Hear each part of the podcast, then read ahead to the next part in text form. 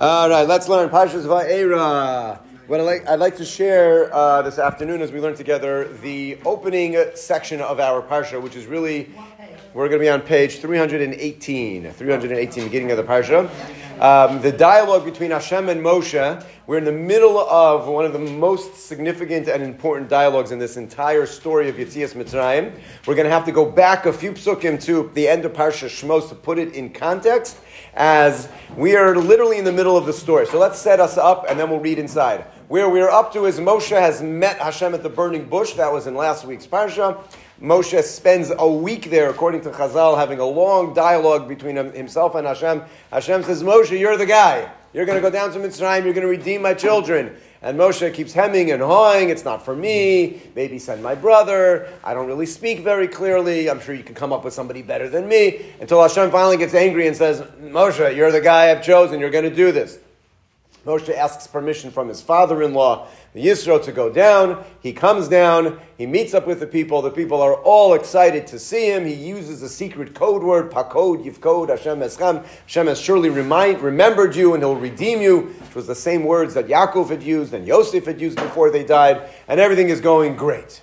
And then at the end of last week's parsha, Moshe comes to Paro and things don't go so great. As soon as he shows up in Paro's palace, Paro says, What's this business? I don't know this Hashem. In fact, it seems to me like the people must be bored that they're having all these ideas and thoughts of redemption. We're going to make them work harder. And so he takes away their, their straw, their ability to make the bricks, but does not take away the amount that they need to produce. And so things get from worse to even worse for the Jewish people. And at the end of last week's Parsha, at the end of last week's parsha, the people run into Moshe and Aaron as they're on their way out of the palace. And the Torah describes in very strong language that the people are fuming. They are angry with Moshe and with Aaron. And they say, Since you've come here, everything has gotten worse for us. You've made our very appearance in the eyes of the Egyptians. They want to kill us. I, I wish you wouldn't have come. And Moshe, at the end of last week's parsha, then turns to Hashem. If you want to look at it inside page 316, just flip back one page. Uh, Vayoshev, page of Pasuk Chaf Beis, the last three psukim in the parsha. Vayoshev Moshe El Hashem Vayomar. Moshe then returns to Hashem and says, Adoshem. He says, Hashem, Loma Hareosa Why have you done such evil to this people? Loma Shalach Why have you sent me here? It's a strong questioning words from Moshe, which is what we're going to discuss today as the story continues. And then Moshe says, besides, why did you send me? From the moment I began to speak to Paro in your name, Moshe says, Hey Ra lo am hazeh. You've done more evil. It's been worse for these people. Vahatzel lo hitzalta you didn't save anyone. Very strong words. I showed up in your name, it got worse, and you didn't save anyone. Now, I think we mentioned this last week but I'll mention it again because the, everything that happens in these parshios are the stories of redemption. These are the way that things are going to go for us always. It gets worse before it gets better. It's such an important component of what the story, the Torah is teaching us. Moshe's the Savior. Redemption has begun. He came, but not so fast. Gets worse before there's any semblance of an improvement. To the degree that the people say, We wish you wouldn't have come to the degree that Moshe says to Hashem, Why did you send me? You haven't saved anyone, and it's only gotten worse. Vayomer Hashem, last pasuk in last week's parasha. Vayomer Hashem el Moshe atot tir, and now you'll see. Asher esel paro, what I'm going to do to Paro, ki biyad yishalchem, he's going to send them out. Uviyad chazakah yigar shame, he's going to he's going to drive them out. You're going to see. You're saying it hasn't happened yet. Just you wait. It's going to happen so fast. Paro is going to drive them out before they're even ready. But there's a process. There's a process, and we're not ready yet. It's going to get worse. But now you're going to see. That's how the parsha ended last week. Really, nobody should have been able to sleep for the last couple of nights because I mean, you end you end on a cliffhanger like this, where Hashem says, "Now you're going to see." So it's like, okay, we're, we're why are you stopping laning? You can't stop right here. Okay, you have to wait a week. That's the way it goes. Okay. With that, let's take a look at the middle. So we're literally in the middle of a conversation. Hashem just said to Moshe, after Moshe challenged, Moshe questions, Moshe says, Why did you send me? Hashem says, Now you're going to see. And then our Parsha is a continuation of this conversation. Let's take a look. Page 318. Vayomer Elokim El Moshe. Hashem says to Moshe. Now, which name of Hashem is used here? Elokim which is not the normal name that we've used just in the previous, just a, a, a moment ago. We said, Vayomer Hashem El Moshe. What is the name Elokim? Of all the different names of Hashem, what does that name suggest? Din, Din judgment, harshness. Rashi points out the conversation has become Moshe. Hashem speaks to Moshe with a little bit of an edge of judgment to Moshe, saying, You're challenging me. You're saying, Why did I send you? That you don't see things? You don't see you know, there's a, you, don't have the big picture. So Hashem speaks um, in, uh, in a way that re- relates his disapproval of the way that Moshe challenged Hashem when things didn't go the way Moshe thought they should go. This we for sure I think spoke about last week. We're going to talk about like this is the story of redemption. Like we think we have the vision, and it doesn't always go the way that we think it is. Moshe challenges Hashem, and Hashem speaks with him harshly. Vayomer love. Ani Hashem. So Vayidaber Elokim, Hashem speaking with the name of judgment, speaks to Moshe, and he says to him, Ani Hashem, using the name, what we call the Shem Havaya, the name of creation, the Yud and the Hey and the Vav and the Hey, which is the name, of course, that we never pronounce. When we see that name, we always pronounce it as Ado and then Noi. That's how we pronounce that name. We don't pronounce it the way that it's spoken, but that's the name of Hashem of creation. We're going to speak a lot about this in a moment. Let's just see a few psukim, and then we're going to go back to this. What's so Hashem, the change between Vayidaber, and Vayomer? Vayidaber is a, is a harsher language. Harsher language. Yes, Vay, that's exactly right. Vayidaber Elokim is a harsh language. Dibur is always a kashos, is with, with uh, strength. And Vayomer, Vayomer is always a softer, a softer way of uh, speaking. Yes. Va'era el Avraham el Yitzchak ve'el Yaakov bekel Shaddai. Says Hashem to Moshe, Ani Hashem, I am Hashem, using the name of the Yud and the Hey and the Vav and the Hey. And he says, I appeared to Avram, Yitzchak, and Yaakov in the past. I appeared to them with a different name. I did not appear to them with the name, what we call again the Shem Havaya, the Yud and the Hey and the Vav and the Hey. I appeared to them with the name Kel Shaddai, with a different name. Ushmi Hashem lo nodati lahem. But this name, the name of Hashem that I just said to you, I never appeared to them with that name. Rashi explains what's going on with these the names and the different names. What, what, what's he referring to? So Rashi explains to us that the name Ani Hashem, the Yud and the Hey and the Vav and the Hey, is Ne'eman L'Shalem Schar Tov. I'm trustworthy. It's the name that connotes I'm trustworthy to repay that which I promised. I promised reward, and it's a name that expresses you can trust me to pay back. The name Kel Shakai, which Hashem appeared to the Avram, Yitzchak, and Yaakov, Rashi explains, I appeared to them and I made a lot of promises to them, but I never fulfilled those promises. I promised to them the land of Israel. I promised them children as numerous as the stars and the sand and the dust of the earth. I made big promises to Avram, Yitzchak, and Yaakov, and they did not live to see the fulfillment of those promises. And therefore, the name that I used when I revealed myself to them in making those promises was the name Kel Shekai was a certain name. We'll leave aside for today's purposes why that specific name. But the name of the Yud and the Hey and the Vav and the Hey that name I never revealed to them because they never saw me in fulfillment of my word. So they got promises from me, but they never saw it fulfilled. But now Hashem is saying to Moshe, now is the time. Now is the moment here in Mitzrayim and all the servitude. You're going to see my great hand. You're going to see them be taken out. We're going to, originally the plan was right after that, we're going to go to Eretz Yisrael. Now is where it's going to happen in which you will actually see the fulfillment. So to the Avos, I did not, I did not appear with this, but to you now, Moshe, you are going to see. So Moshe is being told this, whereas he's complaining and he's saying, "Where's the fulfillment? You sent me, didn't happen." Hashem says, "I know this is." Part of a long story. I also made promises years ago to Avram Yitzchak. They never saw it either, but now now my name Hashem, the Ani Hashem, is about to reveal itself and it's going to be fulfilled. I, I want to take a look at the rest of the psukim because this is a very famous uh, series of psukim. These are where the four languages of redemption come from. These psukim, where we get our four cups of wine on Pesach time. But let's just take a look at this idea for a second because it's going to come from a couple of different places. The Maharal addresses why, why is this name, the Yud and the Hey and the what? Why does that reflect this expression of I'm going to fulfill my word more than just making promises. There's a couple very fundamental ideas.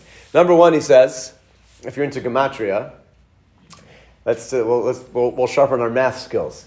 Because you, you thought you came to learn a little bit of Chumash, we'll, we'll review some math. What is the gematria of the name of Hashem, the Yud and the Hey and the Vav and the Hey? How many is that? Yud, Hey, and then Vav, Hey. Close? 26. Excellent. 26. 26 is a big number in Jewish uh, thought because it's the number of the gematria of the Yud and the Hey and the Vav and the Hey.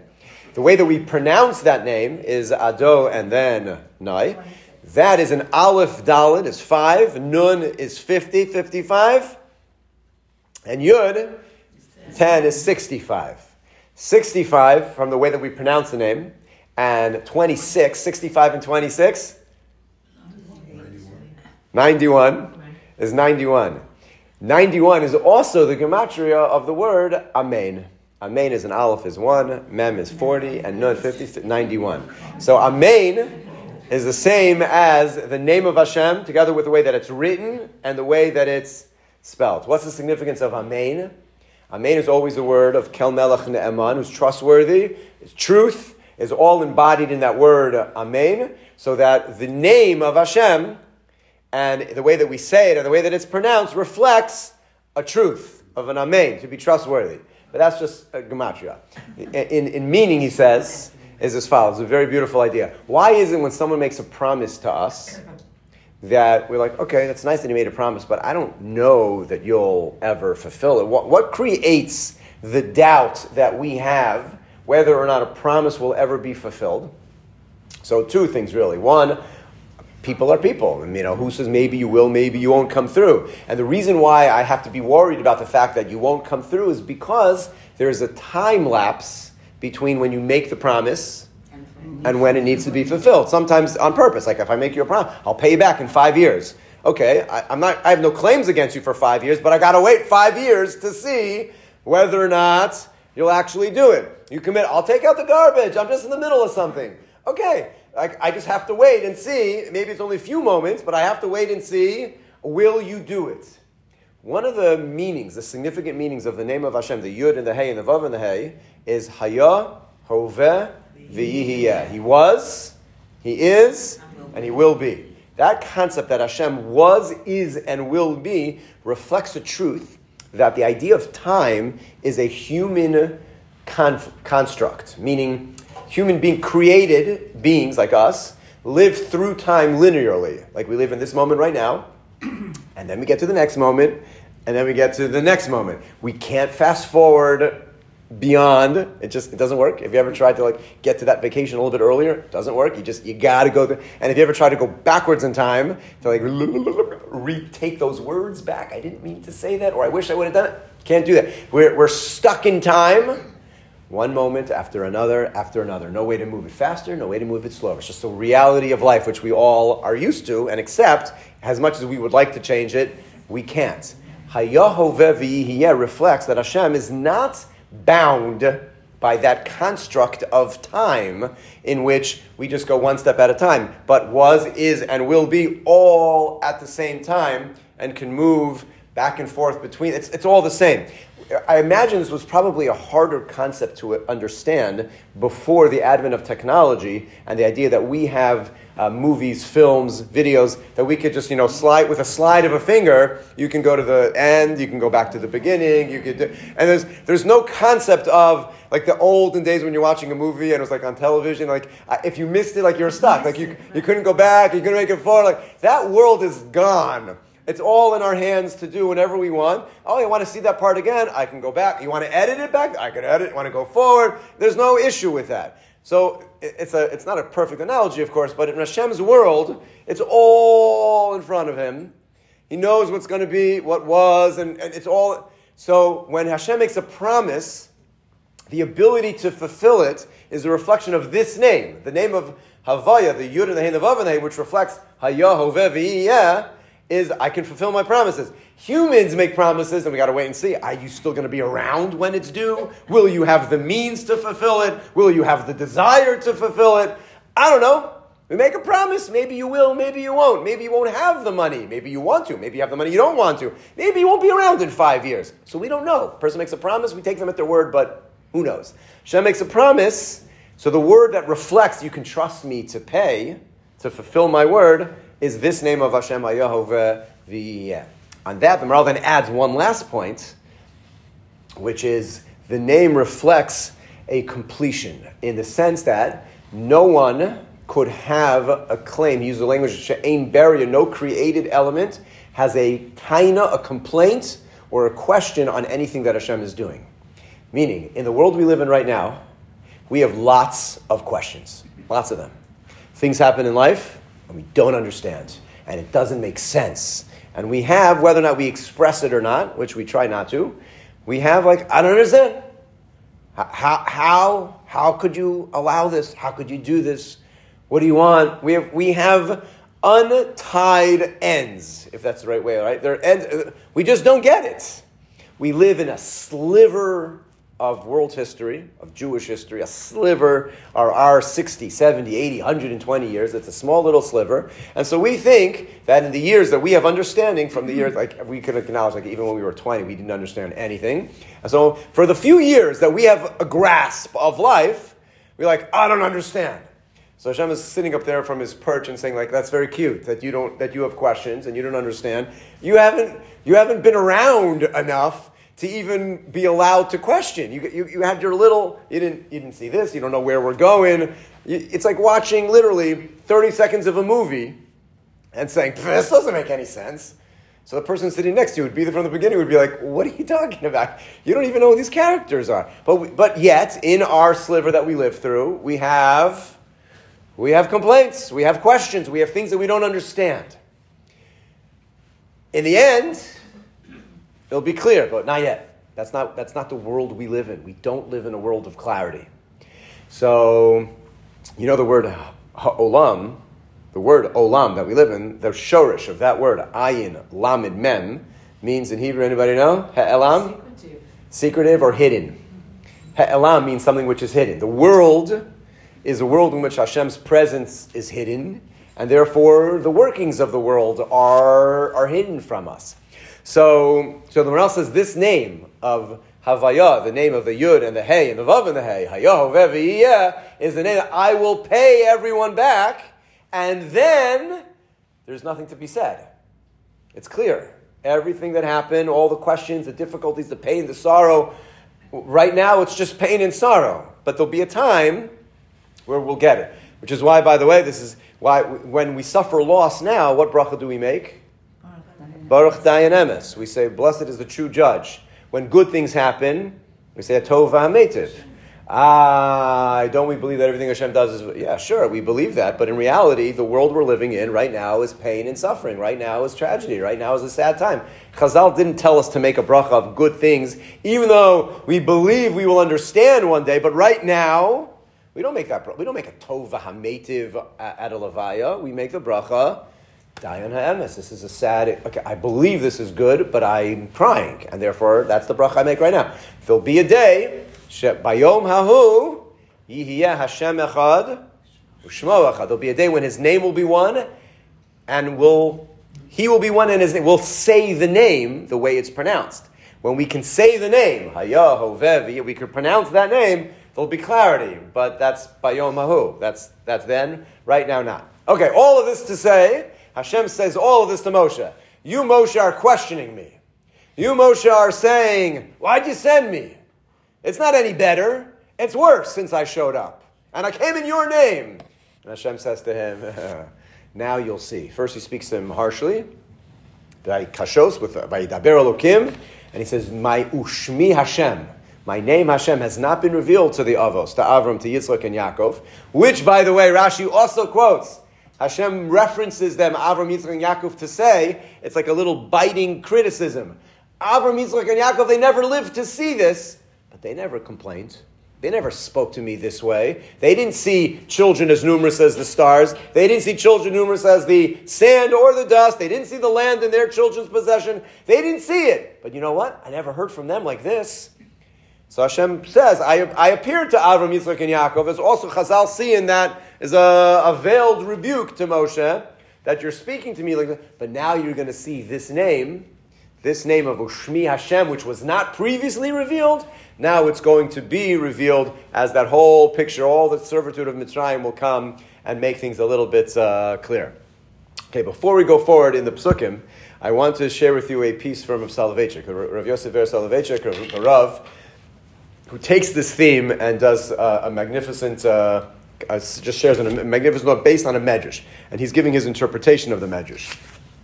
The medrash points out that there were actually two figures in, in biblical history who have sort of this issue of things of the future versus the present tense and a mixing up of these two. Number one is going to be Moshe, we're going to go back to it, but he, he, the Medrash brings from Shlomo HaMelech. Shlomo HaMelech, the wisest of all men, um, gets married, and in violation of a specific pasuk in the Torah, not only has one wife, not only two wives, but he ends up marrying many, many, many, many wives. Now, why was this such a problem? Because the Torah actually has various psukim dictating the specific laws that, of, of a king. And one of them is lo yarbe lo susim, you can't have too many horses. Lo yarbe lo chesef, you can't have too much money. And lo yarbe lo nashim, can't have too many wives. And the pasuk says velo yasur livavo, so that they will not turn his heart astray. Shlomo HaMelech reads the pasuk, and the pasuk says he cannot have too many wives in order that they not turn his heart astray. And he said, "Me, I don't have to worry. I am as strong as can be. I do not have to worry that I'll be misled by idolatry or anything else." And therefore, since he says, since the Torah gave us the reason why we can't have too many wives, and I'm not concerned about that reason, I can have many wives. And of course, the Navi tells us what happened at the end of his life as he got older.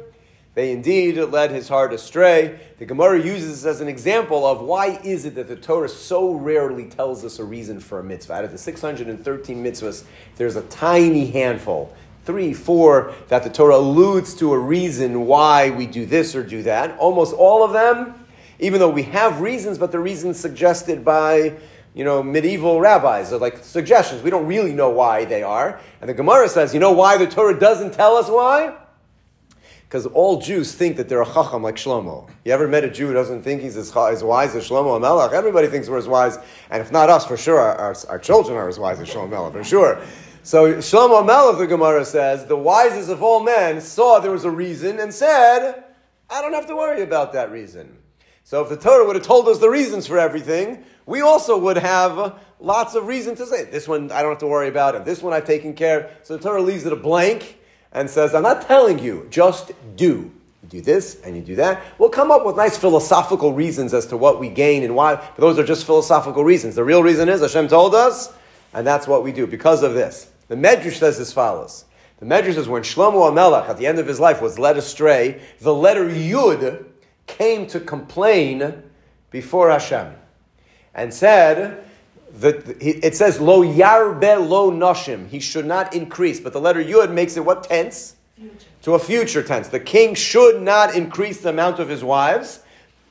Shlomo said, I don't have to worry, and he failed. And so the letter Yud came to complain to Hashem and said, Now that Shlomo violated this, who knows what's going to come? Maybe other things will be violated. I don't know. And the letter Yud has a whole big complaint. Hashem says, don't worry. And, and the Medrash goes on where the letter Yud appears in various Sarai to Sarai, and various other places. The Rav asks the question when a Medrash says the letter Yud came to complain. You know, letters, letters don't actually have feelings. Letters aren't, you know, they're inanimate objects. What, is, what does it mean? What's the Medrash trying to convey that the letter Yud came to complain to Hashem?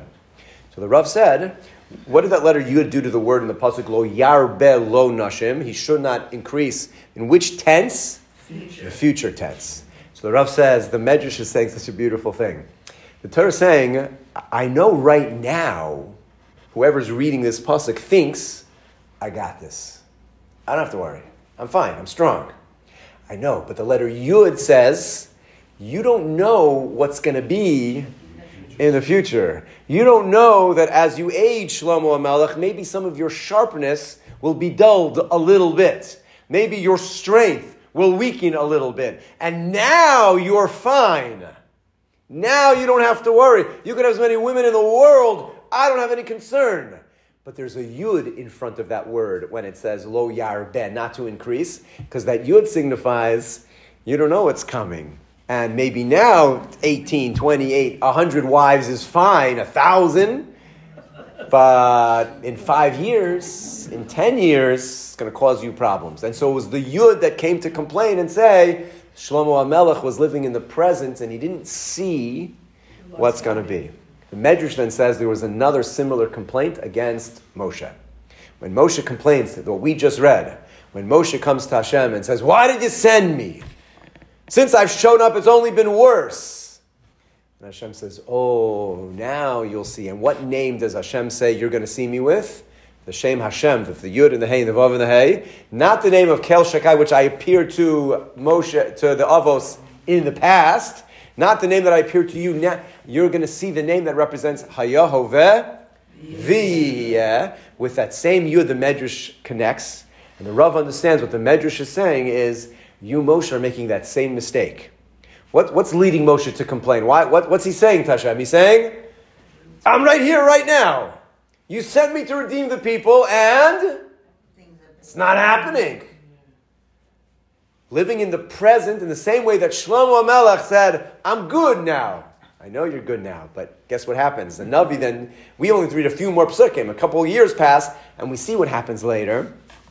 So the Yud comes to complain and say, Hashem, he only li- he, he was living in his sliver, but you know, you, you, gotta you gotta see big. Moshe, the Medrash, as the Rav understands it, is saying the same issue of what's going on? This, is, this isn't working. Hashem says, I know, I know. You're going to see my name of Hashem with the Yud and the Hey and the Vav and the Hey, Hayov V'yihiyeh. You can't just live in the presence. We live in the present, but a Jew always, always sees there's a future that I don't know about. There's a future that I don't see. The present doesn't always look the way that I expected it to, or that I wanted it to, or that I, I need it to. But that doesn't mean it is, it just means it is now. But the name of Hashem, which has not yet been revealed to the world, is And you see the same complaint that Hashem has against Moshe is the same against Shlomo of being uh, focused only on what's in front. The Medrash actually says that Hashem wanted to be Pogeya. The Malachim wanted to attack Moshe for this complaint, this harsh language that Moshe uses, almost inappropriate. Like, why did you send me? Except except says uh, the Midas Hadin, the attribute of justice, wanted to be to harm Moshe, except Lefishin Istakel Kadosh Baruch Hashem saw should Shebishvil Tsar Yisrael Diber Kain. Why did Moshe speak so harshly? What gave him the audacity to say this? He saw the pain. He saw the pain that Klal Yisrael was in. And that's what pushed Moshe. It wasn't just that he didn't believe or think that it was going to happen. He saw the pain of the people and he says to Hashem, I can't take it. So Hashem says, You really are not allowed to talk this way, because the Jew has to see this is the present tense. We're, we're going. Just hang on. But I, I won't, I'll let you get away with it because I know what's driving your speech is that you're pained by the pain of, uh, of the people. Hashem gives, let's continue the speech, and then we just have to conclude with one last thought. So, what does Hashem say back to our. Uh, back to our psukim. Gamanis um, pasuk dalet hakimosi yes brisi tom. I'm going to fulfill my my bris, my covenant with them to give them the land of Canaan that they're going to dwell in. And I heard the naakas bnei Israel. I heard the cries of bnei Israel from the difficult labor that they've eskores brisi. By the way, um, we, the, the, the, the svarim on tefillah all point out that Hashem uses this language. We find this language several times in our story that Hashem heard the cries of the Jewish people. Even though, even though there was a promise that he made to Abraham, Yitzchak, and Yaakov, and that he's affirming here, I promise I was going to take them out. I will redeem them. I'm a Ne'eman. I use the name of Hashem. You can trust me. What really brought it all out? It was the tefillah, the cries of the Jewish people that, that there's a, there's a, a relationship between the promise of Hashem to do things for us and the tefillah uh, sometimes in, embodied in actual tears and in cries that go together, as we see, for example, when Yitzchak and Rivka don't have any children, what the Torah says very clearly, etar Yitzchak, Yitzchak davens, and Hashem heard their tefillah. What do they need to daven for? Hashem promised Avram that he was going to have children. As numerous, he promised Yitzchak. It's coming. He promised. It's true. He promised. But even things that are promised still require this relationship with uh, tefillah as well. Any case, moving forward. So pasuk vav. So tell the Jewish people, tell them this language, ani Hashem. Use that name of me. That's the name that you have to use to. Uh, to explain that I'm coming. I'm going to take them out of this servitude of Mitzrayim. That's language number one of our four cups. I will save them. I'll redeem them. Language number three. Um, I'll take them for me to be a nation. And I'll be for them a God. You'll know that I'm the one who took you out. And I'll bring you to the land. Pesach time we'll have to talk about what happened to this fifth language. Hashem uses four language of I'll take them out, and then he says, and I'll bring them to the land. But we only drink four cups and not this fifth um, about being brought to the land. That's a, a, topic for another time. In any case, a beautiful speech. I know we ran through this, but this speech on its own has all of these components. The name of Hashem, the promise I made to Abraham, Yitzchak, and Yaakov. I'm going to take them out using four different languages. I'm going to bring them to the land that I promised them. This should be the speech that the Jewish people have been waiting to hear. This is the, the words that the soothing words of comfort, of redemption, and Vayidaber Moshe Kain el Bnei Yisrael. Pasuk tet, top of page 320, and Moshe says them over to the people. And we'll just conclude with this phrase, which needs its a, a drasha unto itself. Velo shamu'u el Moshe. But the people do not listen to Moshe.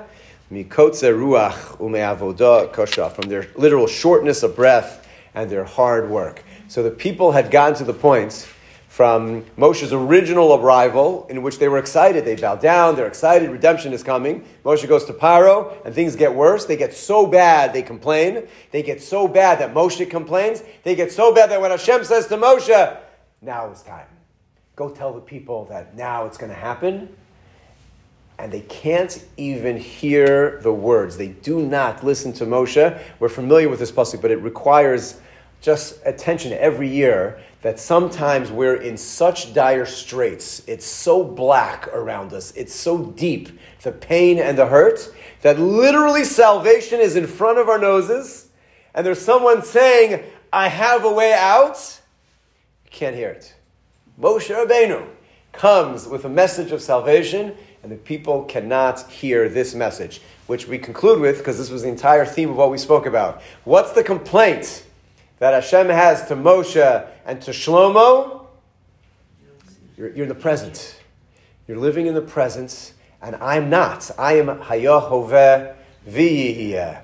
You have to know what was and what is, but also what will be. You have to see where we're going. You have to see the big picture. And if you're only in the presence, so you have complaints. But that's not it, Moshe. You, you, you, have to, you have to wait it out. Shlomo Melech, I know now you're good, but you don't know what's happening. And then this parsha, with this message, literally concludes with when Moshe conveys that message to the people of it's big picture. It's Yud and a Hey and a Vav and a Hey. It's Hayahoveh He's Ne'eman. He's trustworthy to pay up. He's going to reward you. He's going to fulfill his promises. And where are the people?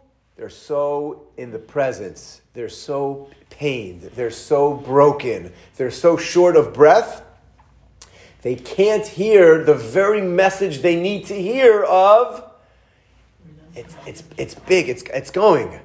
But this is the reality. They're here. They're here now in the presence, and they can't get out. From the shortness of breath, from this difficulty of labor, they cannot get out to hear even this message of keep just wait, wait to the end. You have to see the big picture. This is the reality. Torah all these are insights. These are in our own personal lives all the time. That sometimes it's so hard to be able to see that big picture because we're so stuck in, in the kotza ruach and the avodah kosha, the shortness of breath. But that's the message. Ani Hashem. Now you don't see. But by Yom there'll be a time, both in our personal lives in the future, like weeks and months and years later, and in the end of days, in which things will become clear, um, each in its appropriate place, to be able to see that. But that is the message of the beginning of our parsha, uh, is beautifully expressed by the Rav and, um, and in the Maharal. Okay, next week we'll, we'll continue.